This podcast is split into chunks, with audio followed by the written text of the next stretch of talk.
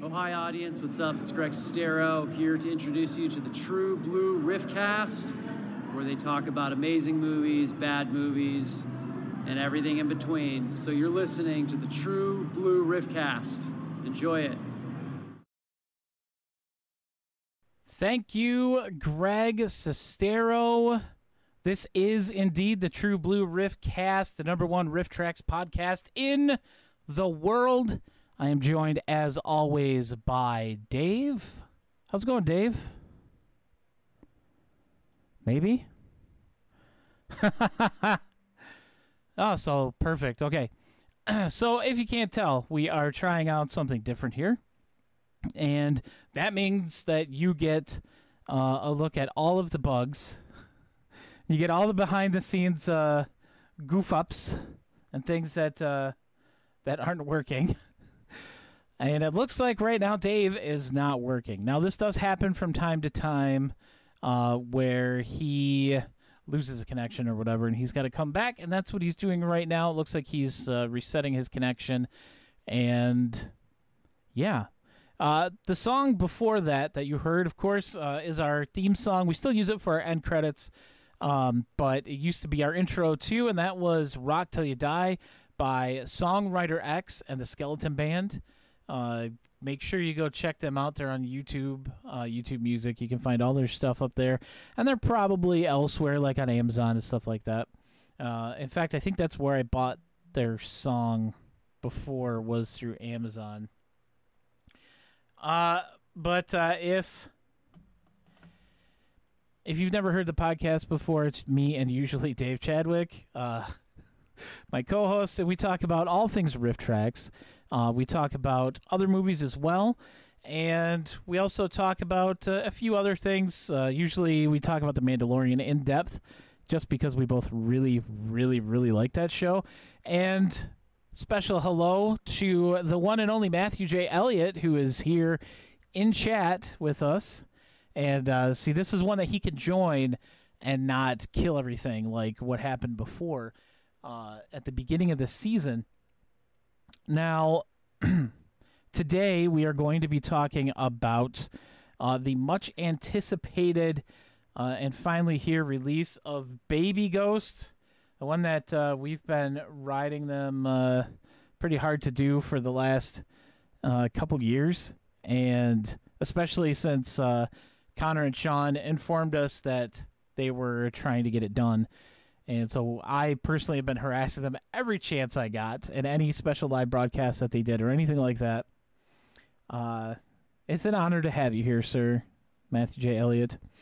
Uh, now, some of this uh, might sound a little weird when uh, when it when it gets published later today. This is going to go up uh, within a few hours, uh, simply because I'm going to still be streaming afterward. Uh, so I'm obviously not going to be able to do it then. But uh, I'm, I'm probably not going to edit this out. The whole point to doing this live is that this is how it's going to be. This is going to be the podcast, uh, and then it's going to go up. That way, we don't have to wait for me to uh, to be uh, have enough free time to edit. Uh, that way, I can just take the audio, post it, and we're good to go.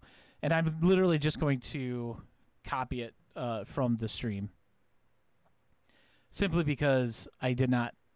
We're not using the, the right. Uh... Dave just sent me a message, and he's like, "I lost you, lost you at the, the, uh, the worst possible time.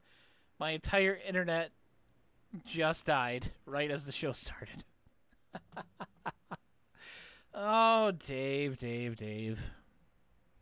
Dave uh, doesn't appear to always have the best uh, internet service. Uh, anybody who is, yes, you have Dave, had Dave at hello and promptly lost him again. yes, anybody who's uh, who's been on the show uh, can probably attest to the fact that uh, Dave's had some internet issues in the past while we were recording, but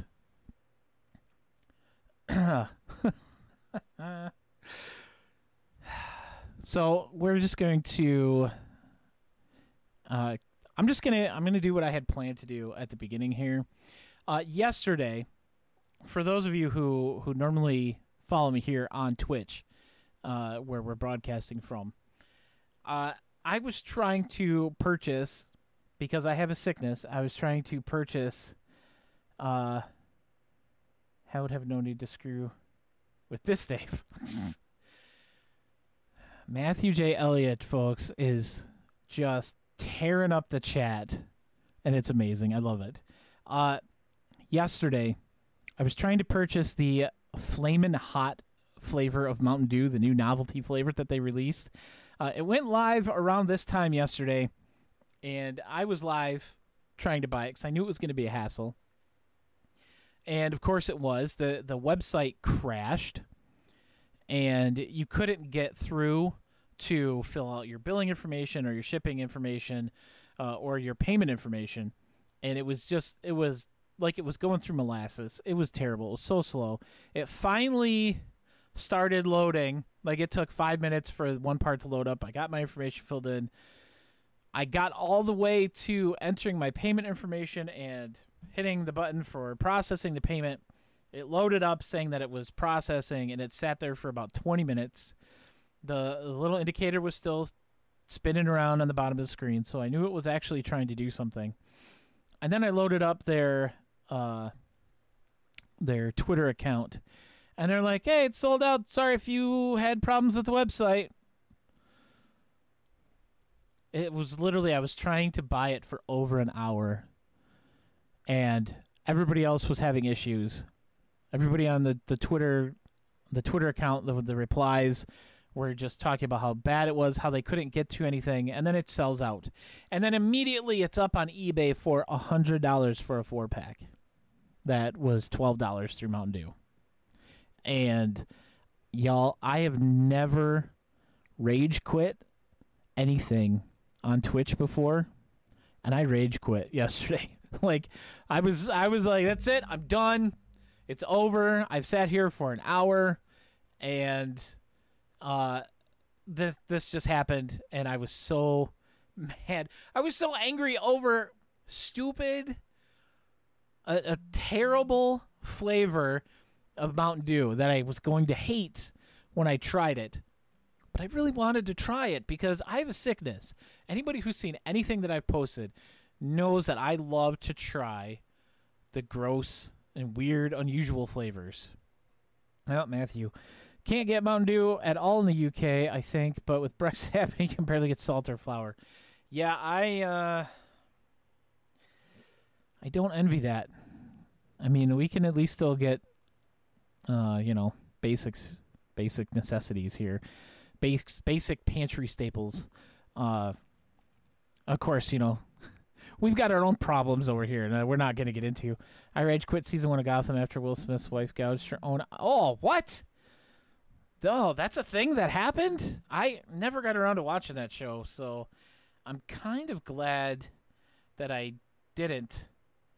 And uh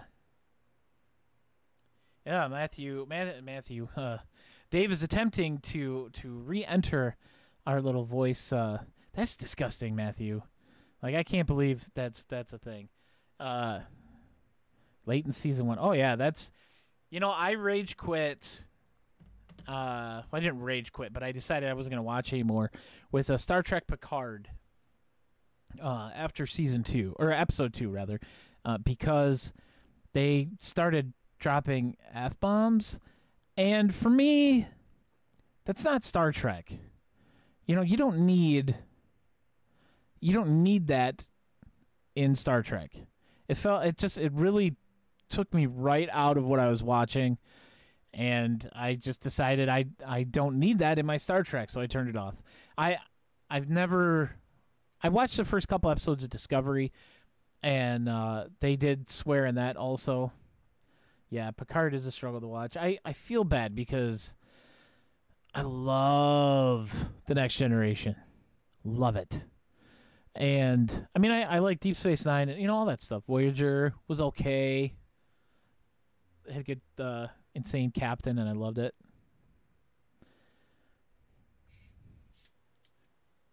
Speaking of struggles, Matthew. uh, but yeah, we're as soon as Dave rejoins us, we're going to be discussing uh, Baby Ghost and RiffTrax Live Hobgoblins. We had a oh, she's joining the Doctor Who universe. Nice. That should be interesting. Uh, I keep getting distracted by Matthew's chats. Uh, we had a live show for the first time in, in two years. And oh my gosh, it felt so good to be back in the theaters watching RiffTrax. And uh should be tearing oh Torchwood audio spinoff.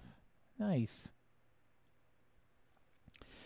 Um and of course we'll be we'll be talking about the short uh, from beforehand uh, life in a medieval town which uh, had a very interesting callback to one of the best uh, RiffTrax releases of this year so far. Uh, and I'm going to. We're just going to keep things going here because it doesn't make sense not to. It's a little weird doing it one sided, but it is what it is. Uh, we're going to talk about the uh, box office results from this past weekend. Now, uh, real quick, a note about the show here. We are going to be doing uh, live shows every Sunday night, uh, 10 p.m. Eastern Standard Time, uh, simply because that is basically the only day of the week where I will be home at that point in time from work, regardless of my schedule. Uh, everything else, I if I close, I work until 10. So, but Sundays we close a little earlier. So, with my full time schedule at my new job, uh, it's made things a little more difficult. And of course, my dog barking isn't. Sorry, the mailman's here. just give me just a second.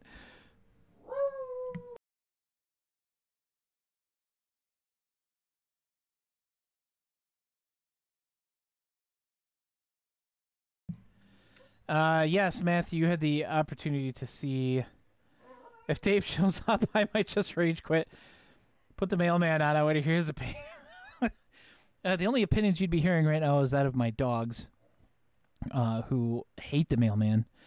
You know, he's not always my best friend either because he brings me bills and stuff. But uh, let's just jump into the box office results for last weekend because things are happening again. You can actually go see movies. In fact, I'm planning uh, this Friday to go see Shang-Chi in theaters, and I'm I'm really looking forward to this one. I've heard some really good things about it. But our box office results from this past weekend, Candyman, uh, the sequel to the original. It's not a remake; it's a sequel. They're they're following the the trend of naming a sequel to a movie that came out 30 years ago, uh, just with the same title or adding a the in front of it and it being a sequel to the original movie, and usually they disregard the other sequels that came out closer to the time that the original came out. It's weird. It's it's a it's a weird trend, but it's interesting. Uh, it's okay, Dave. We understand.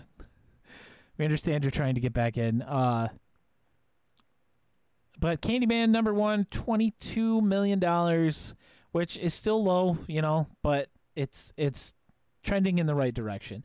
Uh, Free Guy coming in number two with uh, 13 million, which is another movie that I'd like to go see.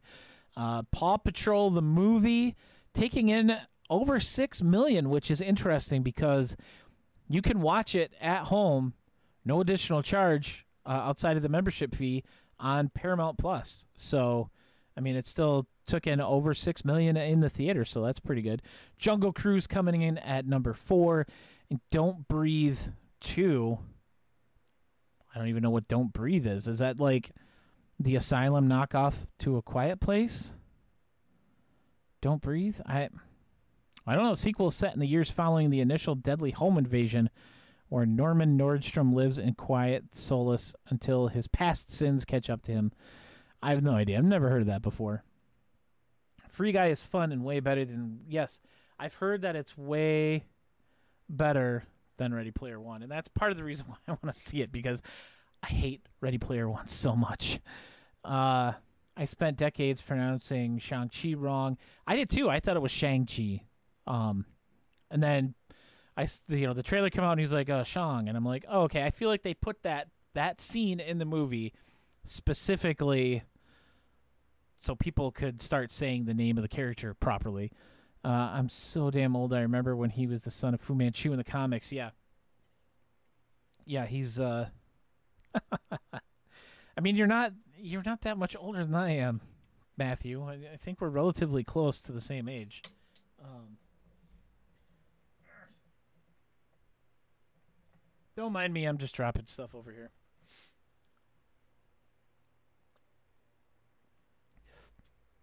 That was during the. Could be. I, I don't I don't know. I'm not. I I'm slightly familiar with the character of Shang Chi. I'm not like uh, an expert in in uh, anything that has to do with that character. I just know that uh, he is the master of martial arts. He's the best hand to hand fighter in the comics, and he trained a lot of the uh, heroes how to fight, including Spider Man, and helped him develop Spider Fu. That's all I really know about him. I know he he kicks ass, and he trains the other heroes.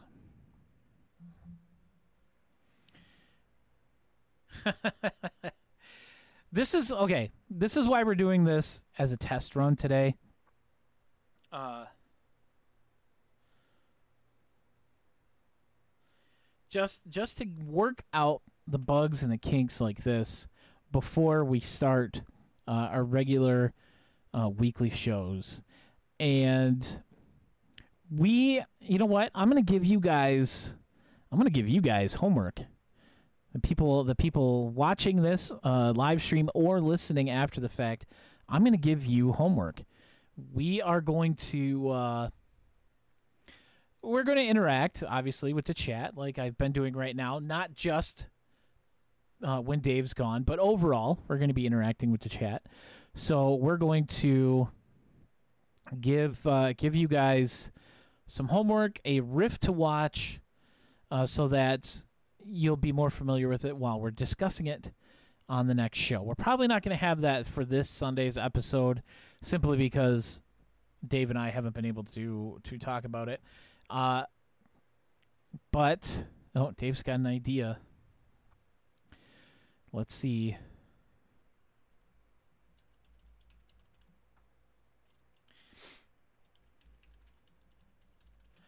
Odd literary crossover, him being the son of the famous villain created by Six.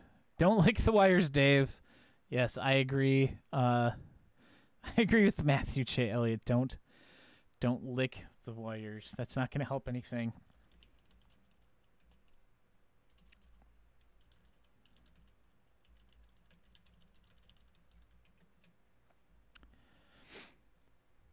I think we're probably at this point uh, going to be done with Zencastr uh, overall. Not just because of the of the issues that we've had in the past with it, uh, but I don't think we need.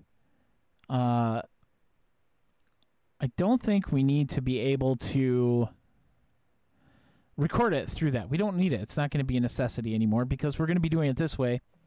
And we'll obviously get the audio through the live feed. I don't know what his uh I don't know what his idea is here. But uh maybe he wants to try a different audio source. I'm going to mute this for a second cuz I'm going to try doing a uh, a voice call. Yes, I can.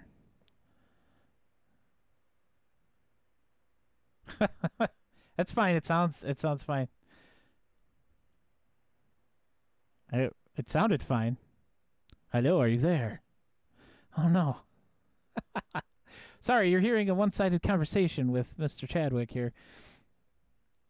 Uh Dave. Uh oh, oh, oh. Hang on. I'm gonna try this one more time. I got disconnected on my end. Hey, what's up, Hero Squad? Thanks for joining. Hello, Mr. Chadwick. Mr. Dave Chadwick, can you hear me?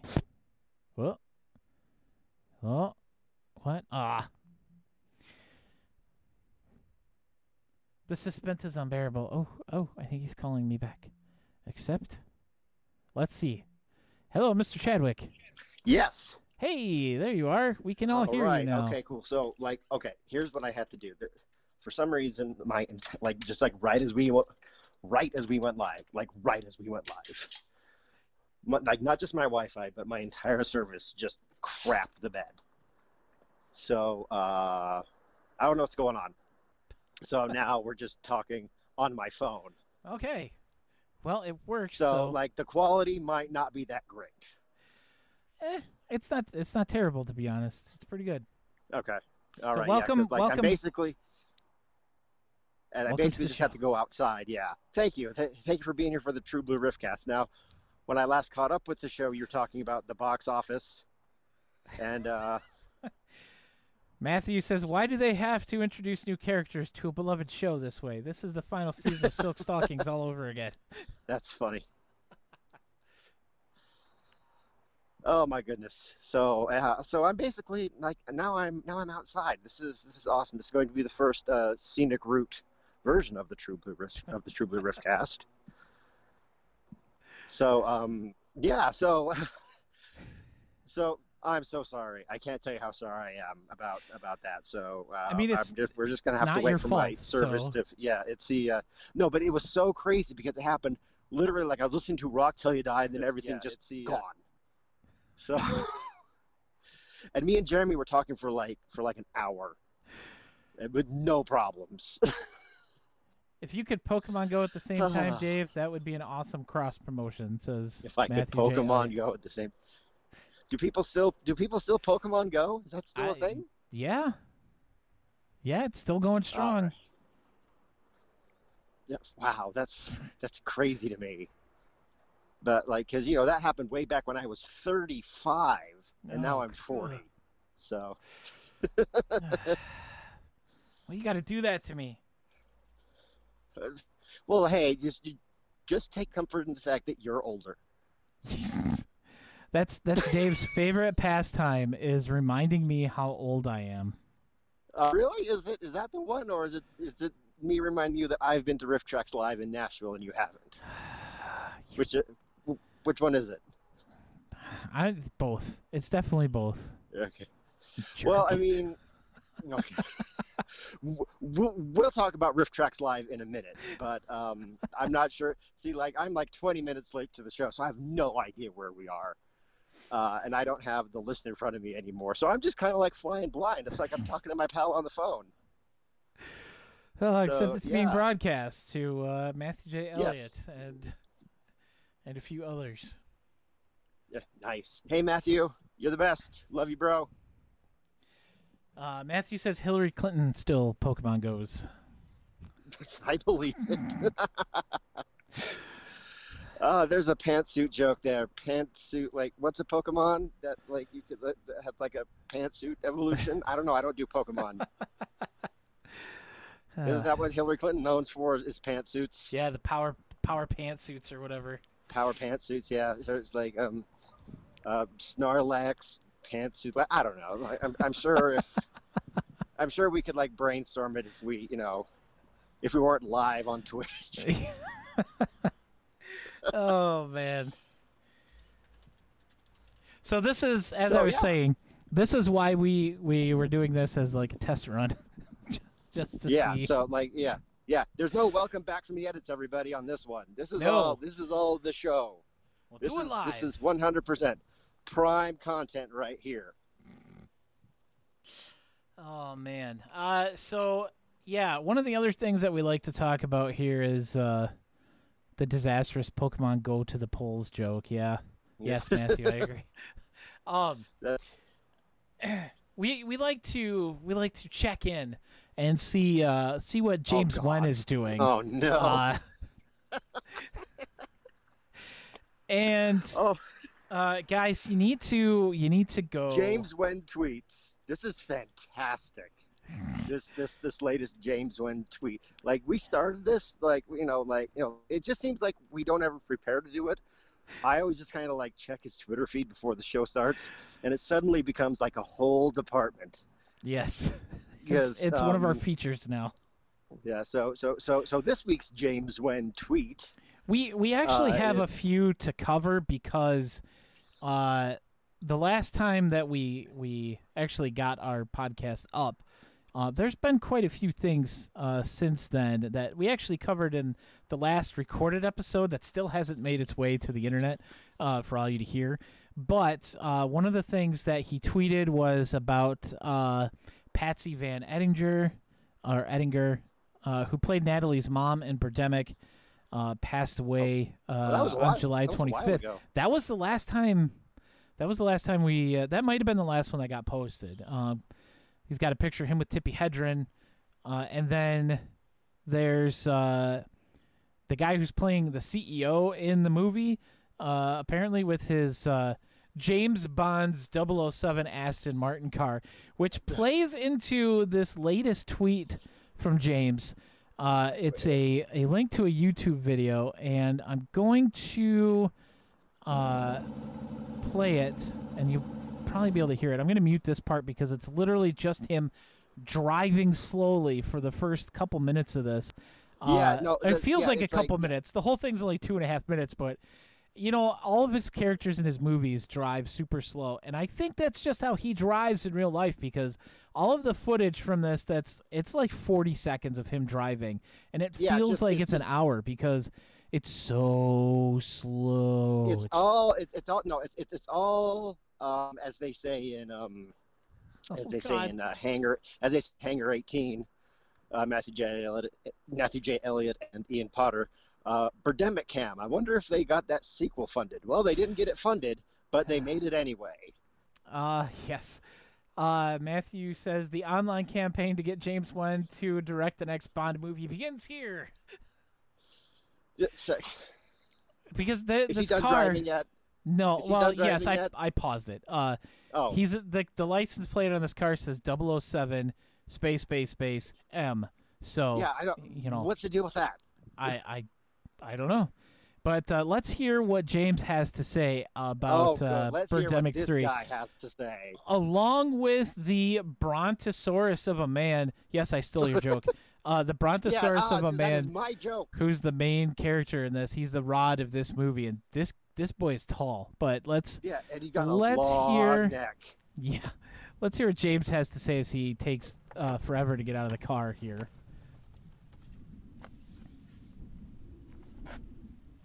Hi, James. Expecting the other James? I can't hear Hi, him, I'm, but uh, like I already I'm know what he James says. Uh, uh, probably know me, uh, James, uh, the guy who created Pandemic, and I'm just want to update you uh, on the, the status of the uh, Birdemic 3 production. I, I'm pausing him because he is super quiet, and I have to crank it all the way up. I, I, I, I was about to say I like on my end I can't hear him so but I already Yeah. know what he says so like I can't react to him and sometimes I think like I lost the connection but yeah go ahead and, and continue All right. and uh, things are going great. You know, we're filming in Santa Cruz and to be at San Juan Bautista, and uh, and things are going well. Uh, even more, we have a great cast. Uh, uh, you know, so, uh, starting with uh, uh, Ryan Lord. Uh, come on, Ryan. Uh, it's, uh, who plays uh, uh, uh, Evan, uh, a, a, a scientist who, who study aging, a gerontologist, and Ryan's doing a great job, you know? Hey guys. Okay, great. And uh, it's going to be a big star, you know, coming, you know, so uh, gla- gla- very happy to have him uh, in, in, in, uh, in Birdemic 3, okay? And also, uh, we have uh, uh, beautiful talent, uh, I love the people uh, yelling Julia on the golf Colbert. course behind him and uh, she is beautiful and talented, and uh, she plays Kim uh, as a marine Oh, good.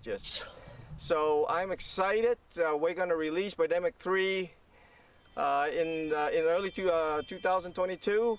We'll have the premiere in Hollywood and do the World Birdemic uh, World Tour, Birdemic 3 World Tour, Uh, I'm excited and ecstatic, and uh, happy birdemic. Happy Birdemic. Yeah, James, thanks, James. I still hate you. I still hate you. I know Uh. you've probably completely forgotten about me, but I still hate you. Seeing that won't. video, seeing that video, like it, it, it, like, like I thought I was over it, but then, like, whenever I see your face, I was like, yeah, no, nope, not, not at all. Uh, Matthew J. Elliott, uh, they won't so much release it as allow it to escape.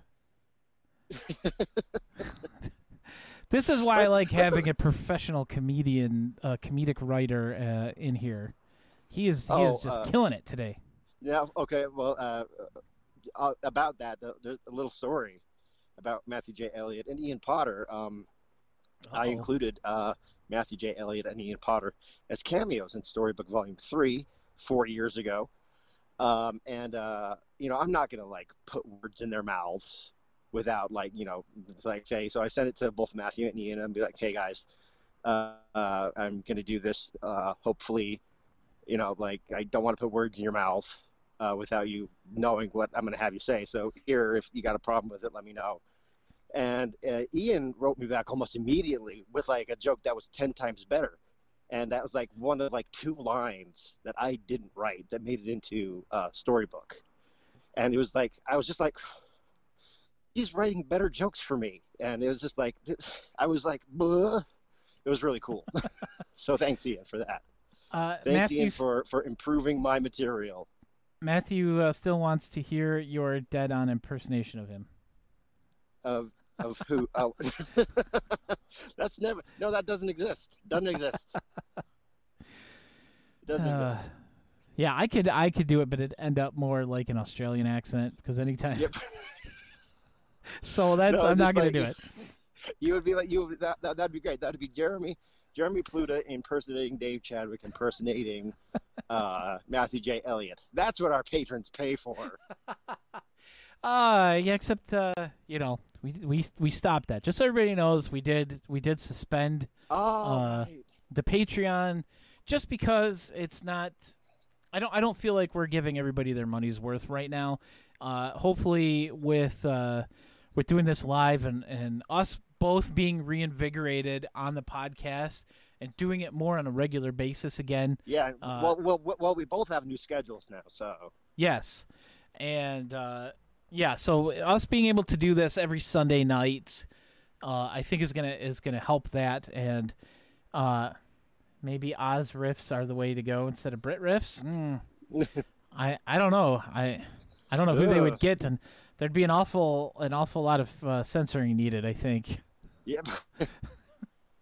It'd be like a whole lot of uh, baby eight-year dingo jokes, or no, wait, that's wrong. the dingo ate your baby. That's that's that's the joke. I don't know. I like Baby H or Dingo. The That's, baby ate your dingo jokes. Maybe be the Baby correct. H yo Dingo. So anyway, Sunday James. No, it's not Sunday night right now, Matthew. We're going to be doing them every Sunday night after this point. Yes, yes, Oh, yes. Right now is a uh, is a boycott day of Twitch that we didn't know about, but hey, Yeah, the show we- must go on. we kind of planned this on the on the wrong day. oh man, and Dave's Um, internet just craps the bed. Happy True Blue Riffcast. we I'm hey, it's not the thumbs up right now. I just did a thumbs up too, right at the camera. Uh, it's it's not the True Blue Riffcast if we don't have problems while we're recording it. I mean that's Yeah. that's kind of that's kind of you know par for the course here. Um, but yeah, how about we actually uh, talk about RiffTrax? Well, were, were, were we going to talk about James or just or I mean, like I think we Oh. already covered it. Yeah, I think we that- covered enough just, about James. Yeah, that, that that like just long car driving. He thinks he's James Bond for some reason. Were you expecting the other James? No. No. yeah, But uh, Birdemic 3 is going to be a colossal uh, train wreck. And I can't wait to, to see it blow up in his face and see no, that nobody cares. But anyway, RiffTrax.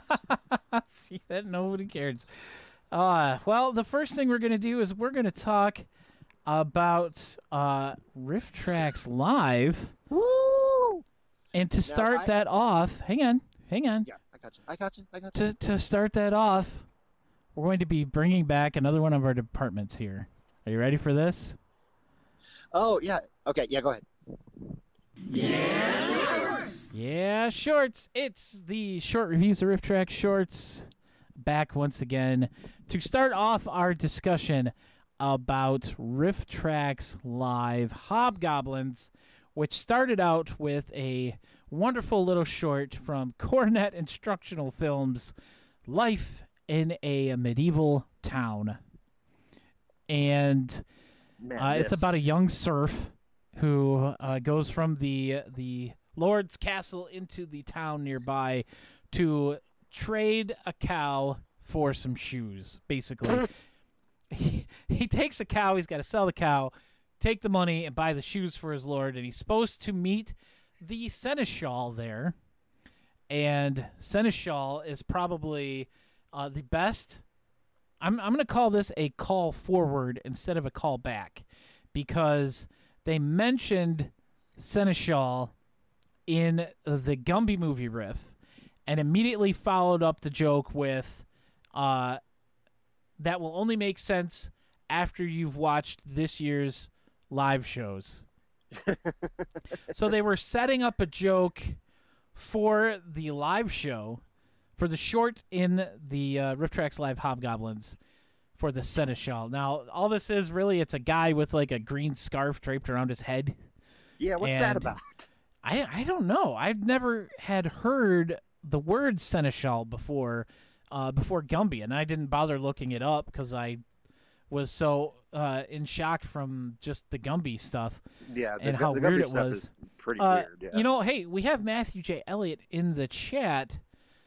Matthew J. Elliott, I'm sure you actually probably know what a seneschal is because you are such a font of information. And uh yes, the cow could have turned into shoes. he could have turned the cow into shoes with the leather. Yes, Matthew, you are correct on that. Uh wow. uh, but the the whole point was, uh, you know, he had to get the shoes made by the journeyman shoemaker, uh, while the his serf meets the actual uh, shoemaker's apprentice in the town square, the head of a medieval house, I think. I sure Yeah. there you go, seneschal, head of the medieval house. Oh, so he's like. he's Why like did a- he wear a scarf on his head? is that I, is I that don't know. accurate Maybe or? like. Maybe they got it confused with the Grand Vizier, but I I, I, don't know. But this But- was this was actually probably the most normal short from Coronet, if Well, that's possible. I guess. Well, I mean, okay. Look, here's the thing about about, about the, okay. So it's it, it it's a Coronet short. We kind of know what to expect, but there were times in the short where there were no jokes, and there were no there was no just like it's just it was just like the the the, the sound on the on, on in the short itself where they were just like passing time. The sound just goes completely out. There's like Yeah. no There's no music. There's like no talking, and just like it just falls like into an, down an audio cliff. That's just like what? That's like huh? And it's just it was really disconcerting.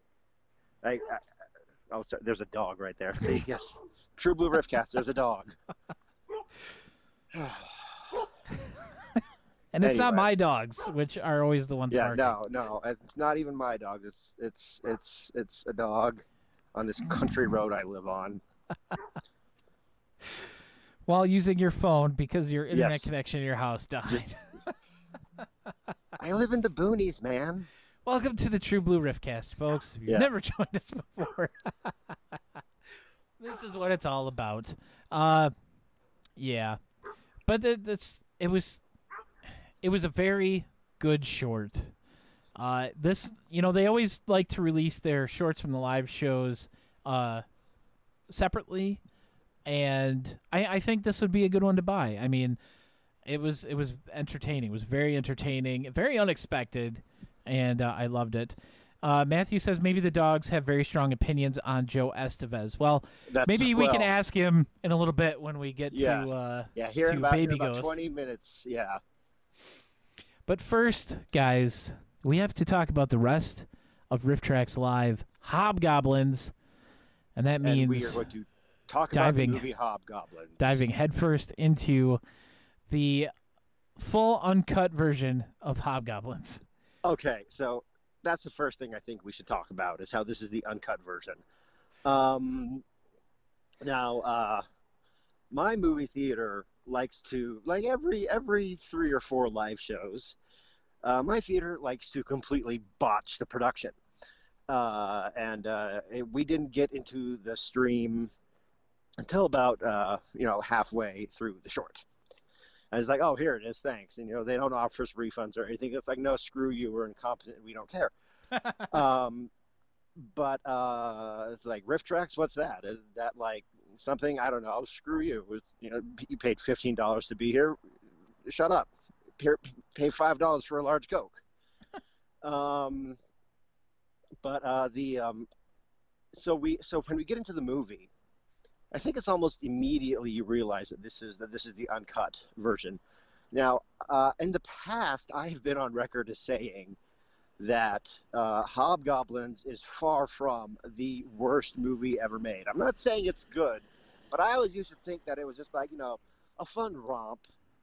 You know, I never realized, and I really hope Rick, Rick I really hope that Rick Sloane never hears this. um, I I never realized really how bad the movie is. Yeah. Um, There's so much the where nothing is going on in this movie. It's literally just a character standing around, or the extended cut of the uh, rake fight or shovel Oh, fight. or-. Oh. So, um, the MST3K version, the edited version, makes the movie better. Yes. It, it makes it makes it infinitely better. You, if you go and you try to watch this movie from from front to back, like like we did at RiffTrax Live, you're gonna realize just how crummy the movie actually is.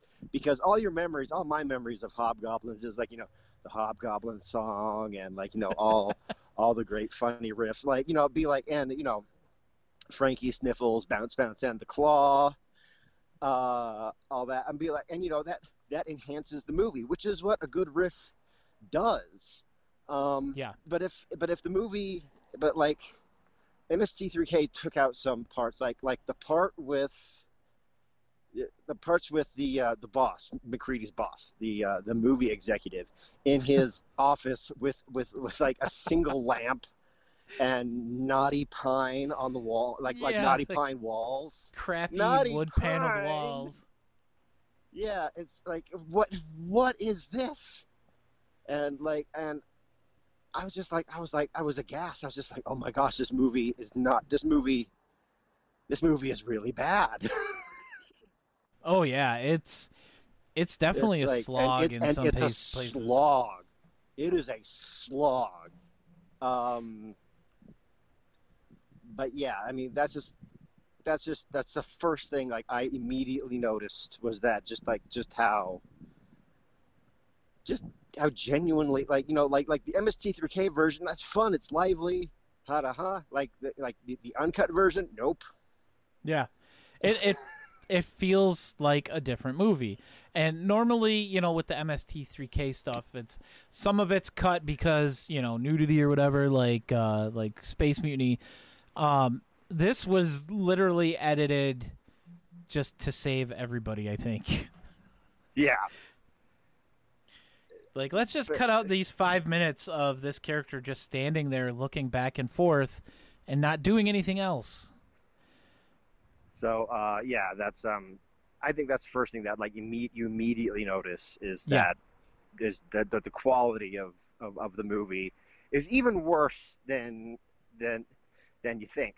Um, you know this this this plays into uh, an argument against there's this guy online oh that- God, every time they release a movie through RiffTrax he complains about whatever was cut out.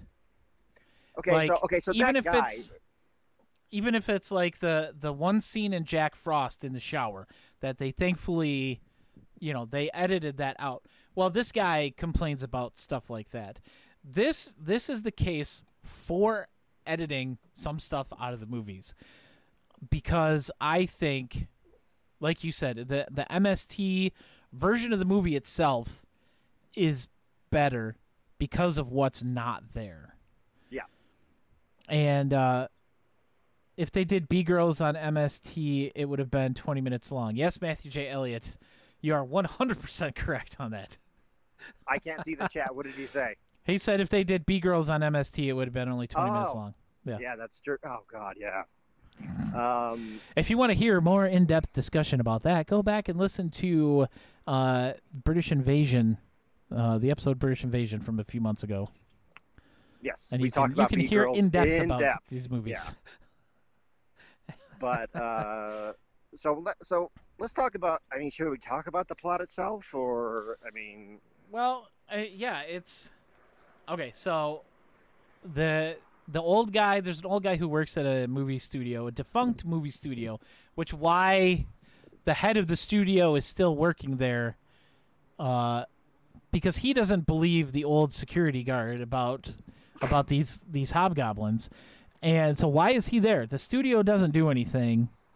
So he shouldn't he shouldn't be there. It should just be the old guy protecting it at night. But who did they have a day watchman? Did they have a night watchman? I don't know. I, I I don't know. I, I'm thinking too much about uh, logic when it comes to this movie. And also, uh, why would you even need a white night watchman? No one's trying to break in there. right, and the only the only time that someone does break in there, it's I I don't know. I don't think it was him because the the other guy, the first security guard, the the kid that they hire to replace the old man, finds the vault where they have the hobgoblins locked away, and he opens. He goes in. Uh, I think that a hobgoblin might have gotten out then, and that's why we get the other guy breaking in because he comes back later because of the hobgoblins. Anyway, they're these little these little furry creatures that that literally look like a mix between Mogwai and Gremlin. Like they mushed them together into this one weird looking furry furry and scaly creature, and uh, they came from space, and they they can uh, They can like create things. and- yeah, they can enter your mind and they can make things reality. They're they're very powerful beings in this aspect. Um and they get out due to security guard incompetence and they wreak havoc on this group of friends of- yeah, who are- friends, who are they're underage. acquaintances. They're they're all idiots. They all don't really like each other, but No, they hang they out really for some reason. Uh, They all hang this movie, this- yeah, they all rent this house together. yes, and they're all they're all extremely horny, like except All for the main character's girlfriend, who's like this very uptight, prim, until the other girl's Uh, yeah. boyfriend comes back from basic training, and then she's oh, basically God. fawning over him too, and uh, Maybe he could learn something, a thing or two from from from from, from this guy. Me and my me and my blue dress and Marge Simpson pearls. You could learn something from him. He's protecting our country. yeah. Should we get into that? Uh, well, they have a rake fight out in the front yard Okay, that yeah. takes Okay. 15 minutes. okay, so this movie was released in 1988. Okay, I went to I, I, I, I served in the United States Army for a while. Some of you guys know that about me. Um, I went to basic training in the year 1998, so 10 years. They never taught us how to fight with rakes. I, I, I like. You I didn't do bow staff training in your hand-to-hand no, combat. No, like yeah. So it'd be like, and even if we did, like that guy clearly didn't go through the training because like he had like he has one move, and that's that's hit the hit the uh, hit the rake with the other rake. well, and then like- kind and- of spin and hit the guy in the side with his hand holding the rake. Yeah. So I mean, like, so like, what like, what are we gonna do? Uh, uh, uh, send we're gonna go fight the Taliban with rakes? That's not gonna work anymore. Uh, that never would have worked. little, re- like, li- little real world humor there for you. Oh, yeah. God. Um. Yeah. This. So, the hobgoblins, like, they're attracted to light, so of course they go straight to the the guy's house because they're having Yeah. a party with flashing They're lights. the only house in all of Los Angeles having a party. We've got night. the uh, the nerdy kid who is extremely horny, and he calls uh, what is it nine? What's the number? yeah, Nine seven six nine- nine seven six numbers. Yeah, these nine seven six numbers. scum or something. Yeah, it's uh, we're just yeah. So, okay, okay. So so put a pin. in This is kind of a coincidence because later on we'll be talking about Baby Ghost, and there's a similarity between what happens in this movie and what happens in Baby Ghost. So so so, so just so just remember that uh, there's a like a nine seven six nine hundred number where you call a woman. Just remember that for Baby Ghost. These these Uh, used to be a thing, guys. Way back when. That was that was it was they were lines where you could call and have have uh, adult conversations with uh, with women on the other line. Okay, I'm going to tell a story. Uh, again, it, it, it, was- it was it was me. It was me in the army. I was I was 19. It was the year 2000, and not proud of it. But like you know, I can look back on it 21 years later and laugh about it. I was like, I'm going to call one of these numbers and, and, and, and see what it is. And what it is, it's like you think that like you, you like I got the impression based on like all the this information that I had grown up with about these numbers was that you would be able to talk to the young lady on the other end. Uh, no, uh, it's just it's it's it's just a woman making breathy, horny words and sounds, and you know, and you're not the only one on the call. There are other dudes there with you, and I was just like, hello, hello, and like another woman got onto got onto the line and said, don't talk to the girls. What? what? So so so I hung up, and I got the bill, and I was like, well, that was like because I was only in there for like 30 seconds, and I was just like, oh well, that was the worst five bucks I ever spent. You know. So That's- like you know, learn. Yeah, that's thanks for shattering that uh, that dream there for what it was. Yeah, yeah, yeah, yeah, no, yeah, no. You think you're going to be talking to, you think you're going to be making horny talk to to to a woman, and nope, not not not that at all. You're that, just there with a bunch of other sweaty guys who are, you know, doing, you know, you know what they're all doing, and you're, you, then you realize that you're all kind of doing it together, and you know, then like, you, and you know, That's thank- disturbing. Yeah, it is very disturbing. That's why that's not a thing anymore. But now we have the internet and pornography instantly, so those are all out of business. Oh man. Uh, yeah. So that's Dorky Kyle and uh, Matthew J. Elliott just said it. That's how Dave and I met. Oh no! Oh, that's great.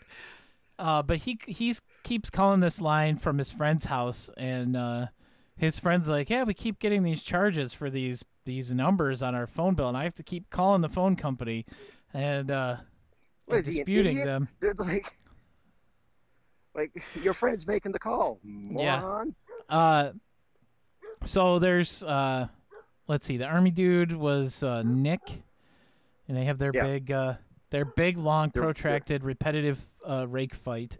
Yeah, Uh, and uh, it's just, and then the next night is when the burglar shows up at the uh, the film studio, and uh, Kevin finds the vault and opens it up, and the little alien demon, not quite gremlins, puppets. Yeah, uh, they escape. They take off in like uh, the golfing cart that the guy Yeah. drives around. Uh, a couple of them are sitting there holding catch it, hands, which is nice. Run up and catch you, you, you bastard. Just It's very It. slow. Yeah, Oh man. Donald Uh, Trump rides around in one of those. You could catch him. Um, the uh, the hobgoblins escape. Like we said, they go and they torture the friends. Uh, they they turn the girlfriend, the the little prude, uh, Amy, and she goes to uh, Club Scum, Oh God. and uh, she goes up there to be a burlesque dancer. Oh, and look then at this. and look, sh- it is the worst club, by the way. Can, can, Uh, I, can I just point out that club scum? It'd be like, okay, Oh yeah, you guys can't come. Like, okay, uh, come into our house. Like, oh, we're all underage. Oh, well, then you all need to leave. Not Yeah. only is it illegal for us to serve you, you're taking up valuable space for paying customers. So no, they the provide them. they provide them with the fake IDs. No, I yeah, like, how okay, many I IDs do you need? Yeah, It's yeah, I- I- terrible. I, know that, but but but what I'm saying is, is that, like that's that's not reality. Oh yeah, no, no, no, no. I, I mean, you know, maybe in the '80s, you know, at at some actual skeezy club hidden, you know, somewhere downtown, you might have been able to do I'm- that. But I'm contributing to the delinquency of a minor. yes, uh, Matthew J. Elliott's bringing up a good point in the chat, which is something that I wanted to to mention about how the MC at Club Scum uh, has a crazy number of credits on IMDb, and this this is very true. There's there's Uh, a Rift Tracks connection here, ladies and gentlemen. Believe yes. it or not. there's there's not just a RiffTrax connection. I mean, he's done a lot of very popular voice roles in cartoons. Um, but he he is the uh the computer in Star Games, Yes, the clown, Happy the, he Clown is, or whatever. He is the clown hologram man in Star Games. He is about the 45th most craziest thing in that whole movie. Yeah, but he did. Uh, he's done a lot of voice work uh, in the cartoon, The Spectacular Spider-Man, one of the best Spider-Man cartoons. Uh, he was the voice of J. Jonah Jameson in that. Uh, he did a bunch of uh, voices in uh, some Transformers cartoons, Scooby Doo cartoons. He was Batman in uh, the 2010 DC Super Friends. Uh, but most people would recognize him as Cosmo from the Fairly Odd Parents, one of the two main uh, fairy godparents in that in that cartoon. Uh, that's probably his most prominent role that he did, and I thought that was very interesting to see uh, that he that he did that voice That's, because yeah. I've heard that voice a lot because my kids watch the crap out of that show. I don't have kids, and I was way I was aged out of Nickelodeon by the time that that that, that cartoon came on. But hey, you know, great for him. You know, Yeah.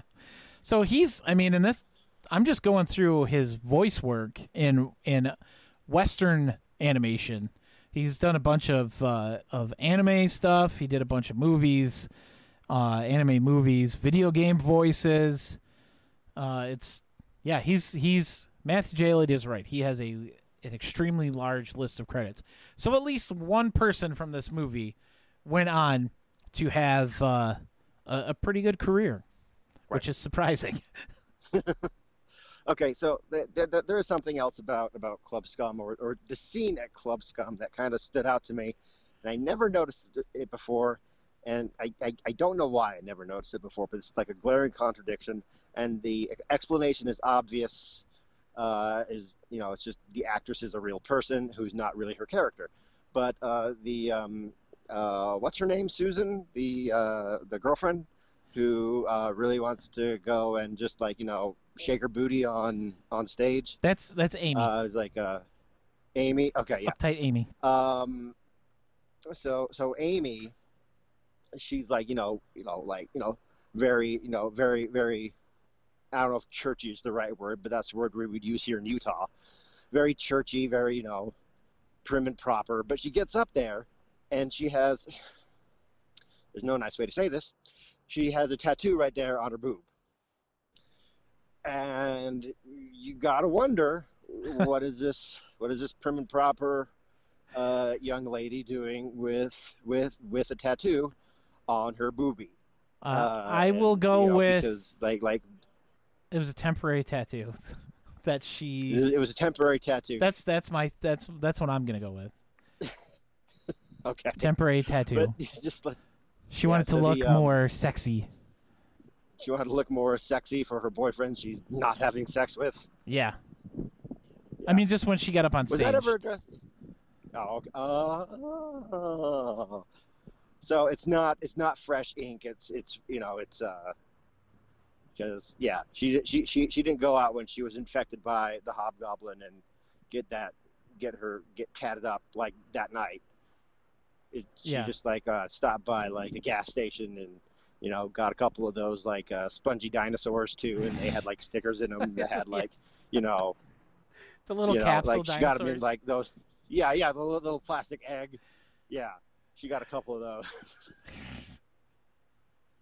there you go. That's that's all the explanation we need for that. Um. Yeah. Anyway, they they have a uh, a fight scene in the club, a battle against the hobgoblins, where uh, the hobgoblins get into uh, the army guy Nick's uh, Nick's head and. He brings him like a bunch of grenades and stuff, and tells him he has to Yeah. fight off this, these intruders. Like, And so he just starts- Okay, so is that guy? Is the sergeant? Is he an illusion? I I'm pretty sure he's he was created Okay. by the hobgoblins By the because then his whole Okay. thing is uh, he wants to get Daphne uh, to uh, service the the uh, service the servicemen, if you will, and no, um, no, no, no, I mean he he pretty much says it. You're gonna join. You're gonna join this and uh, the USO, Be and a- you're gonna do this. be a morale officer because that's something that happens. Uh, so Nick starts throwing hand grenades all over, and uh, the effects here are are not great because you know they're he throws a grenade over and then 20 feet over to the left it explodes you know stuff like that uh, nick ends up uh, getting blown up by his uh, his commanding officer Yeah. and well, he doesn't get uh, blown up. Is Nick also underage? If so, how did he get in the army? Well, I don't know. If I don't know that they're all okay. they're Well, not okay, all underage. I think they're adults, but they're all under twenty one. Yeah. Well, here's the thing also about that. I was I, I actually joined the army, the army reserves, I should say, when I was 17, uh, and I had to basically talk my parents into uh, letting me do that. And I went to basic training in between my junior and senior years of high school. And after I graduated high school, I went to uh, advanced individual training, which is the second half of basic training, where you go and you learn your specific job in the military so you can join the army when you're when you're when you're underage. And when I was 18 and after I completed my job training, I actually went full time. And uh, so yeah, so you can, but it's it's um. I'm not sure if you can still join the full time army when you're 17. I, I- you used to be able to. I'm not sure what the regs are that are like like now. AR 601 has probably been changed since the last time I joined the army 23 yeah, years ago. Yeah, probably. Uh, But um, Yes, the the legal drinking age uh, in the states, Matthew, is uh, 21, and uh, now in a lot of states that's also the legal smoking age, uh, which is interesting. But you can still join the army at 18, and uh, you know, Yeah. And get, and Anyway. get arrested for underage drinking while you're serving in the army. yeah. Uh, anyway, moving on from uh, from the military, Yeah. They they defeat all the hobgoblins. They think they defeat all the hobgoblins. They go back to the studio to uh, tell the old man, uh, and then the hobgoblins uh, show back up. They run back into the vault uh, after the old man shoots the hobgoblin who's controlling the burglar who showed back up again, and. Uh, then Mr. McCready, we're going back into the military here again. He asks uh, if he ever told. He's like, "Did I ever tell you what I did in the army?" He's like, "No." He's like, uh, "Munitions," and then he pulls out a remote detonator and blows up the studio. Yeah. He's going to jail. And then uh, Nick Nick shows back up again, and he's not all burnt up from Yeah. the grenade anymore. And they get back in the van, and uh, And they start bonking. they start yeah. bonking again, and it's literally bonking because the van's rocking and it's going doink, doink, doink, Doink. doink. Like it's making that sound effect, which probably is one of my favorite things in that whole movie, to be honest. Just Very that sound yeah. effect, yeah. Uh, but yeah, it was the best part about about this RiffTrax Live is not that it was Hobgoblins. It was the fact that it was RiffTrax Live. Yeah. and like, yeah, we the were back in we're the back theater. yeah. watching this really- on the big screen uh it felt like it It's felt ah, like life- coming home Life kind of maybe returning to normal, sort of. sort of If we're all good. yeah Or It's- else. it's it's getting there and you know hopefully hopefully it stays there i mean you know things are kind of looking a little iffy at the moment but Mhm. uh i mean you know he look look Rick made this movie on a fifteen thousand dollar budget. really, And- it was that much? Yeah, like you know, I think if I only had fifteen thousand dollars and I tried to make a movie, I can't say that it would turn out any better than this. Yeah. I mean, I if I tried to make a yeah. movie in general, I don't think it would turn out any better than this. I don't think this is the worst movie ever. I don't even think this is the worst movie that RiffTrax has done. Oh no. Um, but it's definitely seeing seeing the uh, like we were saying before, seeing the uh, seeing the uncut version makes me see it completely differently. Yes, I will. I will agree with that, one hundred percent. Um, speaking of of movies that are worse than this that RiffTrax has done, oh yeah, yes. We're gonna go just go. We're just gonna go headlong. yes, we're just gonna dive head first right into. Baby ghost. Uh, uh, uh, baby ghost. uh, Yeah. uh, uh. yeah. So um, I actually I, I actually think I do the baby ghost song better than the baby ghost song people do. Oh, that's that's one hundred percent accurate. Yeah. Um, okay. So, so longtime listeners of the True Blue Riffcast know that um, uh, Baby Ghost is something me and Jeremy have been uh, clamoring for, Yes. uh, based based on based on three things. One, it's based on uh, I think probably the most important thing is that it was made by the director of Roller Gator. So it's like so it's like Roller Gator adjacent. It's Roller Gator related. yes. And that's that, that that's a very exciting to us. and it it also has Joe Estevez in it because yes. why wouldn't it? Yeah. Um, two, the uh, the Baby Ghost song, obviously, and three, like the trailer is just like, oh, this thing looks so awful. They have to do it, and um, you think that Baby Ghost is going to be like uh, a fun romp, like like like Roller Gator is. Um, uh, I don't want to say that I regret harping on RiffTrax to, to make them do this, but um, it, the movie was not what I was expecting. No. This like- like- movie. Like it failed to reach my lofty expectations set by Roller Gator. Yeah, and it, it came out. He, it was made in the same year as Roller Gator. Oh, well, they used up all the they, they used up their entire travel budget for Roller Gator. Yeah, That's I- I-. I think so. Uh, but yeah, That's this movie. Okay, Joe Estevez plays a photographer, uh, Uh, someone who uh, takes like portraits of children. You know, like uh, they used to do it like Sears Yeah. and uh, and stuff like that, and in department stores back in the day. Uh, Matthew J. Elliott says it feels 1995. It feels at this point like RiffTrax is stalking Joe Estevez. How long till they tackle his 2015 masterpiece, Bikini Inception? I oh, oh no. I I don't I don't know. I don't like the sound of that movie.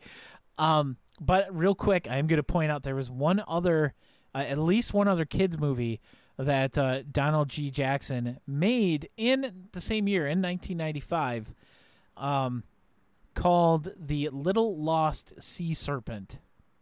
RiffTrax, you can skip that one. Um. Well, uh, if if if what I have heard is to believed, it might be getting pushed for by somebody internally. Oh Uh, yeah, I'm not going to mention any names. I'm not going to mention any names who might be pushing that thing, but his initials are Conor Lastowka. Yeah, you're probably right on that one. Um, but yeah, uh, Baby Ghost. Let's see, Joe Estevez. He's a photographer. I already said that. Uh, it shows him struggling to take a picture of some of some kid with a rat tail, a bowl cut, and a rat tail. Um, and he's like, it's the '90s. yeah. He's he's trying to get this kid to, to pay attention. I think he like tries to like dangle like some little kid's toy in front of him. Uh but you know, it, it's an it's a major failure. And then a couple of the kids go wandering off through the building. Uh have to elude this totally overzealous Paul Blart uh who's chasing geez. them through the building and like putting everybody in chokeholds when he Yeah, whenever no, he but- like sees somebody. Yeah, well, And, we uh, well, he was in a he was in a Viet Cong prison camp for three years. Yeah, so he's So you know got funny. some PTSD to deal with. Yeah, hilarious, perfect for a kids movie. Um, so they they end up wandering off and they find this this crappy wooden box Okay. that's uh, chained up in in some room on top of a barrel. Okay, there are a few things I want to say about this box. Yes. Okay, one. Okay, uh, let's talk about how it was found. It was found. It was it was chained up with and with a padlock on it. Okay, Yeah. with, with with a modern padlock. Now, you could just slide the way it was done. You could have just slid the uh, the the chain off, and it would have been fine. You wouldn't have had to have unlocked anything. It was just wrapped around it. Right. Okay, so that's the first thing. Second thing is uh, this girl automatically thinks, okay, well, I'll try my mom's measurements. What? Number one, number one, why did, why is it that that's what immediately pops into this little girl's mind? My mom's measurements, and those measurements are ridiculous, by the way uh they're just like not human if you know like if i understand measurements the way i think i do i don't know but um second It's uh, chest, uh, waist, third- and and butt. yeah but but the thing is is like but it, it worked like oh that that's it like that's that is the weirdest coincidence And of course, all I Um, all I ever think of when I hear measurements is is uh, baby got back. Or 36, 24, 36. Only if she's five three. I i i'm gonna have to take your word on that, Uh, that like is she wouldn't that be grotesque Uh, I, maybe. Okay, I, I don't know. Like I, I, I know very little about this. About this yeah, I don't know what that actually. You know, yeah. what that what that would look like. I know what they're um, for, but I don't know what it means. Yeah, but um, so anyway, so like so she unlocks it, and this box, uh, she looks at it. It's very mysterious. It's like this like this crappy wooden box I got it that they got at the dollar store, uh, and th- someone put, but but it has the Eye of Horus on it. So as you don't know, the Eye of Horus is the Egyptian symbol representing the god Horus. Um, so immediately you're thinking, uh, you know, I'm not an egghead, but like immediately thinking like, oh, well, this has something to do with with ancient Egypt, and the ancient Egyptians lived 5,000 years ago on another continent. Yeah. So like, so you so you're kind of wondering how that's gonna gonna fit into it because the Eye of Horus is featured very prominently on that box. Okay, put a pin in that. Okay. Yes, Just want you that is- Remember that. Okay. There, there is definitely some that has to uh, some information we get later that has to do with that, and and really confuses the issue even more, as if we would Yeah. expect anything different uh, from this. But uh, Joe Estevez calls this psychic hotline. and this is this is this is what the uh, this is what uh, uh, the the connection to hobgoblins is. And it's Remember it's an hour ago? Yeah, it's not uh, Miss Cleo's hotline or Dionne Warwick's hotline. This is some completely different charlatan that they call. And uh, it's just some lady who puts on an accent, but for some reason she dresses up in like full fortune teller garb in And her goes to- office. Yeah, she goes to an office instead of it's it's it's it's it's, it's not a home business. It's, No. it's she goes to an office to do this because it's making that much money. Yeah, That it, she- it does that- get that- brought up later. Office space, yeah, It does get brought up later because she's in the same building. yeah. That's that that's the thing. It's like like wh- when it's revealed that these people are in the same building, it's like and they've never met, and uh, he's way Joe Estevez is way into uh, tarot card reading. You think he would have noticed the fact that she, she dresses up like Yeah. like a tarot card reader? Like you would think they would have And- and- passed each other somewhere in this building. Yeah. in Before this now. rundown, surely almost condemned office building that they were using. Like, it, doesn't look very active. Like, there's not anybody in this office building unless they just filmed it, you know, overnight one night. And, which wouldn't surprise me if they just did the whole thing overnight. Uh, but there's like a couple like thieves who break in Yeah.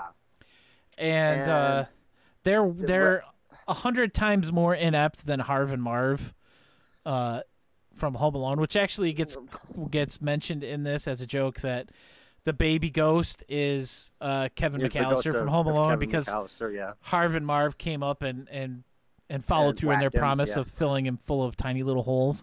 Yeah. Uh, but they they're they're inept. The maintenance man at this office building is completely he's he's like the perfect stereotype of the old man maintenance worker.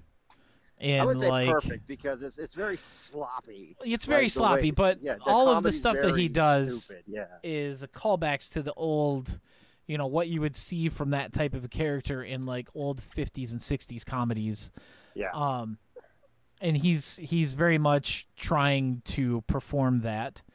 Uh but the the ghost gets out and it's just giggling and and, barely but- okay. seen. And, like, oh, oh, the, the the effect is awful. Okay, so Joe Joe Estevez. Okay, okay. All these all these dumbasses. They all get locked in the building. They'll get locked in the building overnight somehow. And uh, Joe Estevez meets the fortune teller, and the fortune teller just flat out insults him. just like just flat out be like this one loser who's keeping probably the only thing keeping my business going. This effing loser calls me like four or five times a day, and like it just it, then like it doesn't even occur like Kurt's like, hey, that I think that's me. I you know I, I love fortune tellers. I Aren't call a fortune teller you're- 4 you're to 5 guy. times a day. Yeah, and that, but like but like it doesn't like it doesn't like hit him that he was that she just completely she thinks he's an idiot that he's a loser that he needs to get out and and, and live his own live a better life than, than calling her all the time it's like number one rude you know number two uh he's paying you money what do you care Yeah, Matthew J like says. Surely the best way to insult him would be to point out that he's in the movie. well she's in the movie too Yeah, so it would have been a very hollow insult at that point. Yes, but um, so I lost my train of thought. But uh, anyway, so they have to team up to fight the baby ghost, uh, who's basically like you know it's a very bad like Slimer effect, Yes. and um, and the puppet the puppet looks like uh they used uh cuz the original Slimer was modeled after uh Jim Belushi because he was well, going to be supposed to be. It was supposed he was- to be. yeah, he was going to be in the movie, and then you know, uh, but but the baby ghost looks like they tried to model it after John Belushi instead of Jim Belushi. It's it's bad. It's Yeah, it's, It's so bad. It's, it's, you it's- it's a can't even you can't even really at least I can't really describe it because it's got like it's got like a Muppet style mouth, and then it's got It does not look like a baby. No, it doesn't look like a human, like at all. It looks like it looks like a dead bird. Like It looks like a it. It's a monster. It's a monster ghost. it is. Yes, it is a monster it's a ghost. monster ghost with like uh with like a, a you know how you get those sound effects on your Casio keyboard and one of them is like one of them is like a baby and like Yeah. you just you just like hit laughter. that you Uh, just hit you just hit you just hit C C sharp over and over that was our effects budget This movie uh, seems to exist just to point out the fact that all of the characters uh, are bad at using doors. Like nobody can get any doors open. The maintenance guy gets stuck in the elevator because the doors he can't get the doors open. Uh, but the the old man and the security guard uh, decide that it's an alien and they're going to try and catch it uh, to make money. And uh, uh, Estevez and the fortune teller realize that it's a ghost, and Estevez says, "Oh, it's like a baby ghost," and uh, so he just calls it baby ghost the rest of the movie, and they are actually trying to figure out how to recapture the ghost and lock it back away in this mystical box that it's locked in, and they find some information that Okay. uh, that this this ghost is from a kid who uh, was seemingly put to death in 1635 for mischief well- and tomfoolery. Excuse me, not seemingly. This child was executed. Uh, This child was executed for for mischief and tomfoolery. like it was a baby. like it was, was like. Dennis the Menace in 1635. Only it's only it was a baby. Yeah, a little bit younger, probably, because it's small. And Yeah. uh, like, how how would you like execute a baby in 1635? Was for, it a witch baby? See, mischief like and that, like, tomfoolery? That could like at least kind of track, but like you execute a baby for mischief and tomfoolery, and then like what kind of monsters are you? You know? we're gonna I- we're gonna kill this kid, and then we're going to lock it in a box. We're gonna lock its ghost in a box. Okay, now unpin. This is where this is where we take the pin out. This baby was this baby was executed. Let, let's call it like it is. This baby was was murdered by Yep. uh, adults, more than likely. Uh, did it ever say what state this in? Was this in Massachusetts? They try to, like, Well, like, if it- if this it- building? If it was in 1635, I mean, there's very have to be on limited the areas Coast. that it could have been. Um, probably Boston. I mean, okay, the first, the first. I just looked this up in April of 1635. Uh, the first public school opened in Boston, Massachusetts. Oh, oh, so okay. So um, let's get let's go ahead and give the filmmakers way too much credit. Because it's probably that- just a coincidence. Yeah, let's go ahead and give them way too much credit and say that uh, yeah, this definitely is set in in Massachusetts. Uh, because don't the um don't the robbers have New York accents? I don't know. I I think I- so. Some they have Um, some sort of accent. Who knows? It's, yeah.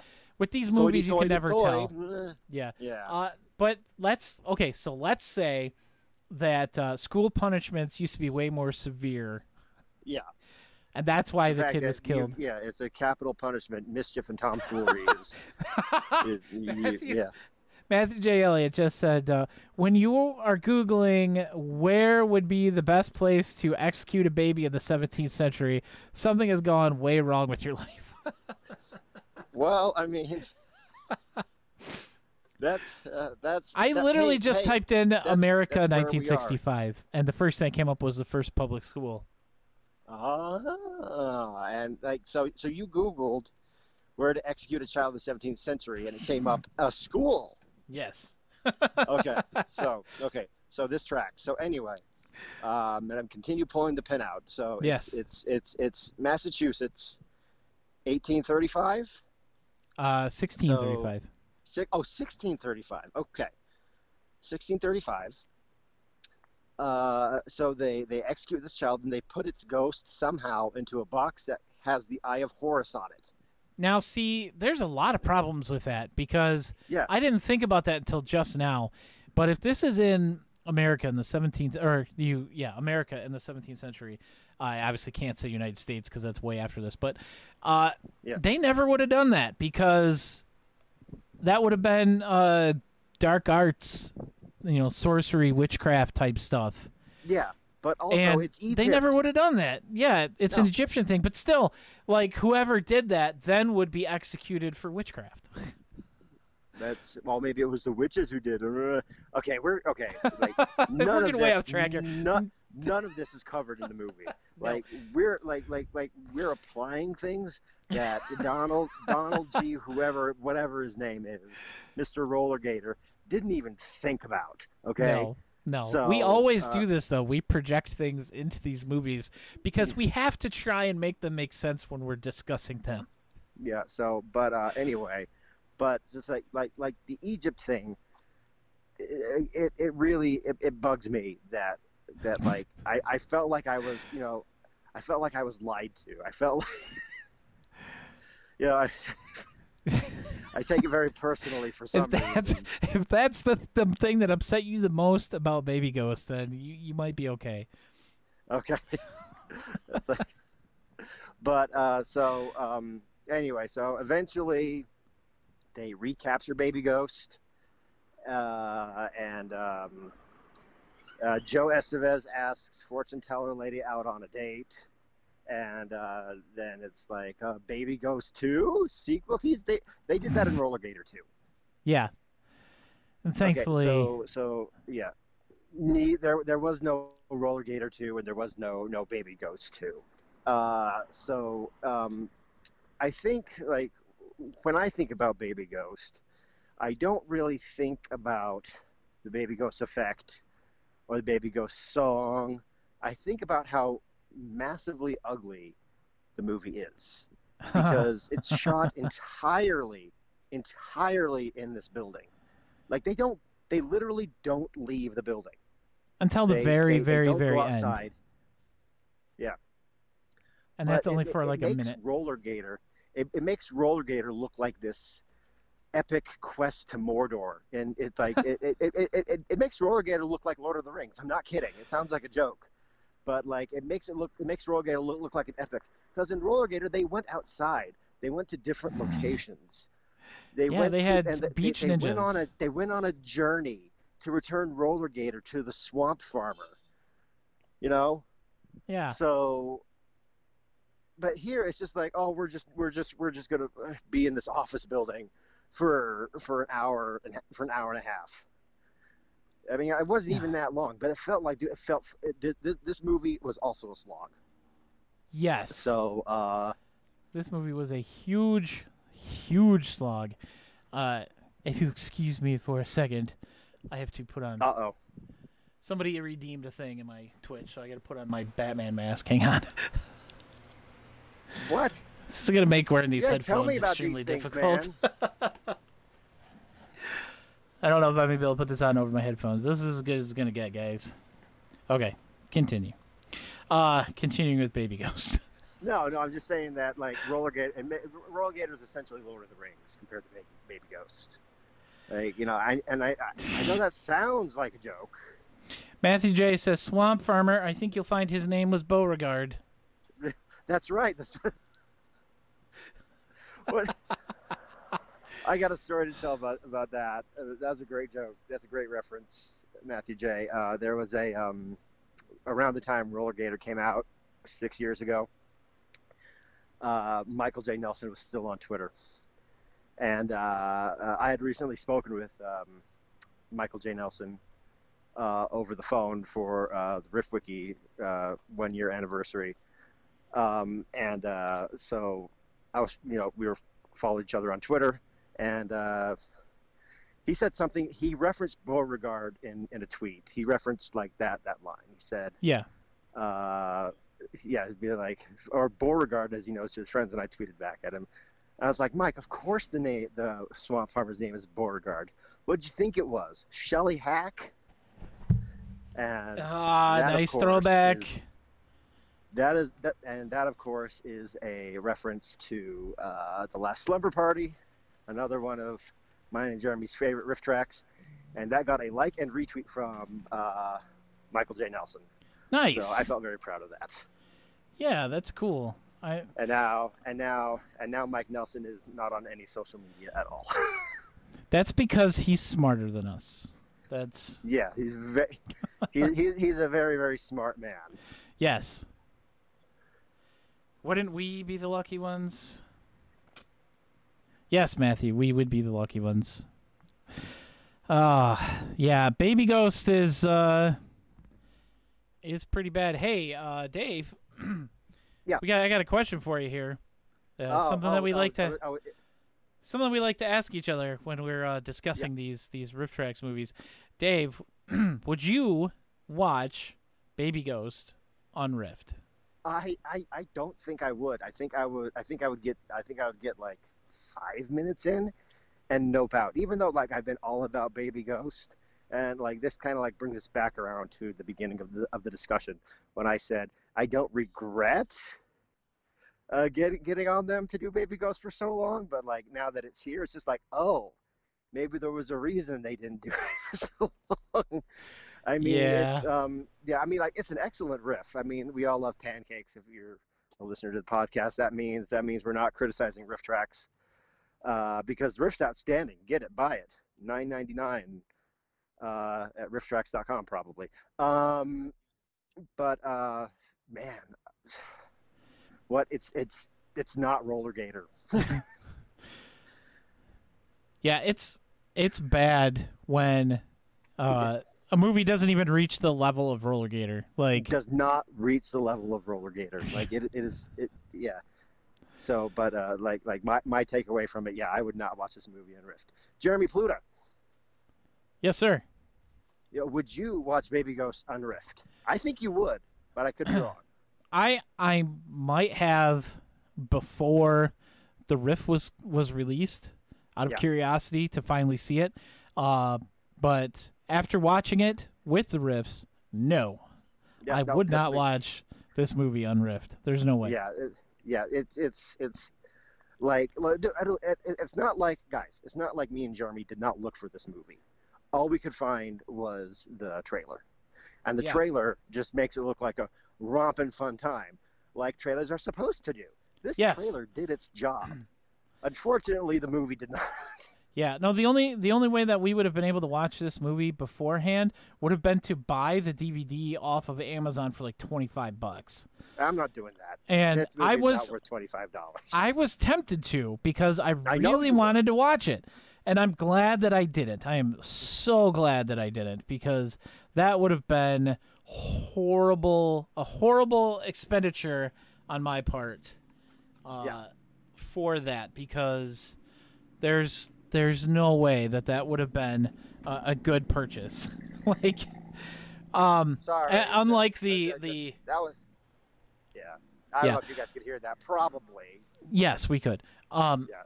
but unlike the uh, the four copies of Hauntedween that I purchased on DVD uh, for the full price to send out to a few certain people, like like uh, a certain Mr. Dave Chadwick, Yes. Yes. Are, are that I feel good about. I feel good about supporting it. Yes, uh, we're we're actually going to be talking about that soon because you know I, we've talked about Hauntedween before multiple times. It's been brought up on on this podcast, uh, but the uh, anniversary of the film is coming up. The 30 year anniversary of the release of this film is this year, and I don't have an exact date for when it came out. Um, I, I don't know if we mentioned it before, but sadly earlier this year the director passed.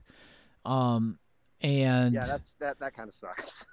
and I was talking to uh, his girlfriend. She's the one who runs the uh, the Facebook group and everything. She handles you know the the selling of the the DVDs and everything like that. And we had a nice long conversation about uh, the movie and how uh, he would have uh, loved to see this movie end up uh, on something like Rift, Ca- uh, RiffTrax. It would have uh, it would have totally been great for him and so we're kind of we're kind of uh, Dave and uh, Dave and I, at least me, um, and trying to see if if maybe we can make that happen. I did forward a copy of the DVD to our friend Eric at RiffTrax, and um, he said that after he watches it, he's going to pass it along.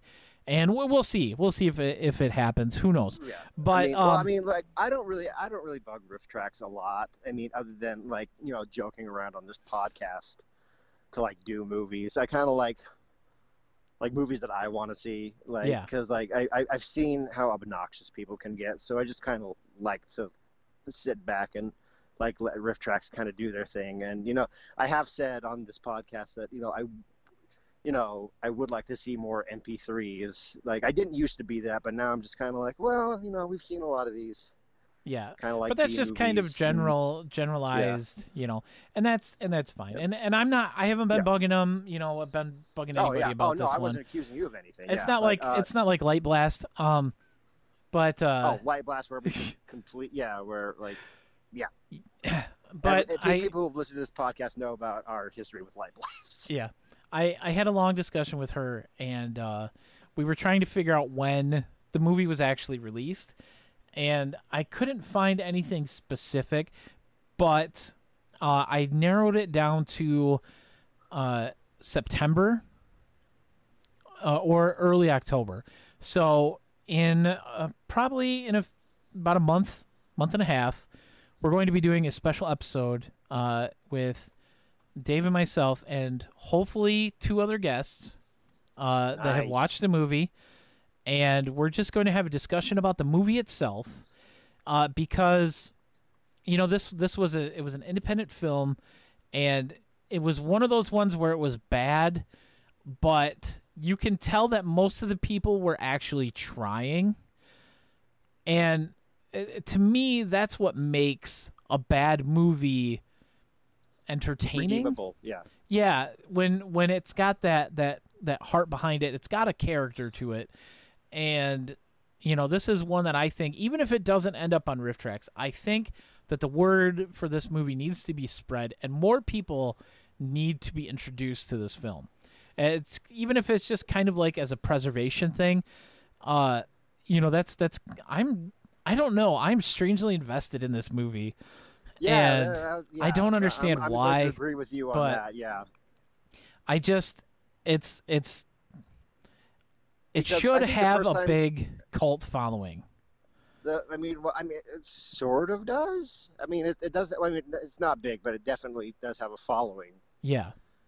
Um, but uh, yeah, so yeah, I'm I'm excited about that. It gives me an excuse to uh, to watch the movie again because they took it down off YouTube.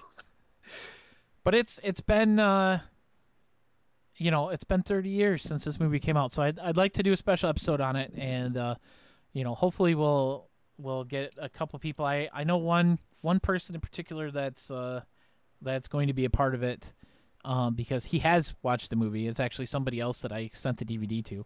And um Do I know this person? Uh, yes, you you should at least somewhat know this person. Oh, Um, okay. uh, and I'll I'll talk to you about it later. Uh, Okay. after after we're done with everything. But yeah, um, I don't have a patron a Patreon to plug, so that's kind of weird. Well, I will plug something. Guess what, everybody? The novel that I wrote, Monkey, about a, Monkey! a wish granting, chain smoking monkey, you can get it right now on Amazon, the Kindle version, for 99 cents. I'm going to leave it at 99 cents. The the original plan was was that uh, uh, to like make it accessible to have people take a chance on the uh, on the book Monkey by Dave Chadwick, uh, to to have just have it be a special sale through uh, August but I'm going to leave it at 99 cents for for a minute because number one, I need to raise digital sales. Physical sales have done fantastic. It's like, awesome, that's great to hear. uh, yeah, it's uh, yeah, but but Kindle sales like on on Amazon, not that great. Uh, and you know, since that's where the future is, um, I'm going to leave it up there for leave it up there for, you know, my on, on my Twitter I said until it reaches bestseller status. But uh, I might pretend like I never said that. But um, right now, it is for everybody who's listening to the True Blue Riffcast. Go to Amazon, please buy my book and uh, give me a cool, verified uh, review.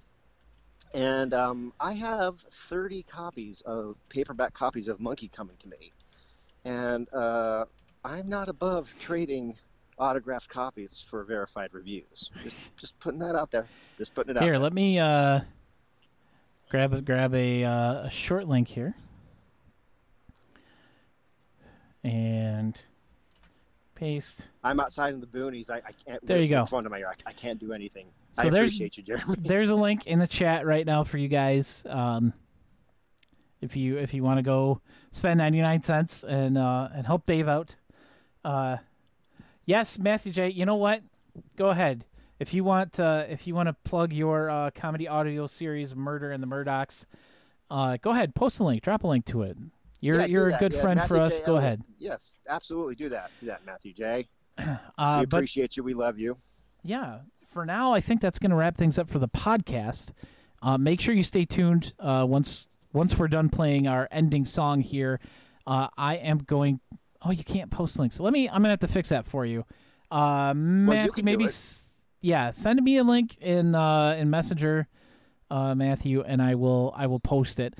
Uh, but we're we're gonna wrap up the podcast now. Make sure you stay tuned to the stream uh, because I'm going to be working on something else RiffTrax related uh, and i could use some input from some people especially matthew j i think you would be amazing at helping me come up with ideas for this um, but i'm i'm currently working on a custom uh, Quiplash three game uh, based on RiffTrax. All the prompts are going to be RiffTrax, and I am less than half of the way through the maximum amount of uh, prompts that I can have. So I'm to work on that. I want to get that done. I know the RiffTrax guys play uh, Jackbox games at the uh, at the uh, their their RiffTrax house when they're doing the uh, live shows. So uh, I'm going to send it to them, and hopefully they'll have fun playing it. And then, of course, you know we'll play it with the with the RiffTrax community uh, at a future date, as soon as it's done. Uh, but I am Jeremy. Of course, you can find me at pbandawesome.com, at pbandawesome on uh, on Twitter and uh, YouTube, and uh, yeah, you can follow the podcast on Twitter at tbriffcast. Uh, and I'm Dave Chadwick. Uh, you can check me out on my website, which is davechadwick.info. And uh, my Twitter handle is, uh, it used to be Sugar Ray Dodge for a very long time, but since I'm doing my rebranding, I want to be taken seriously. Serious me. My, uh, my, uh, my Twitter handle, same account, but it's at D Chadwick Author. Yeah, and that's that's going to do it for the podcast for this week, folks. Uh, we'll see you next time, Sunday night, 10 p.m. Eastern Standard Time, right here on the True Blue Riffcast. And of course, I don't have the end song queued up because I. Give me a second. Uh, let's see. There you go. Uh, let's, Rock, let's vamp. Uh, Rock till you die. Movies. Okay, no. Okay. Rock till you die.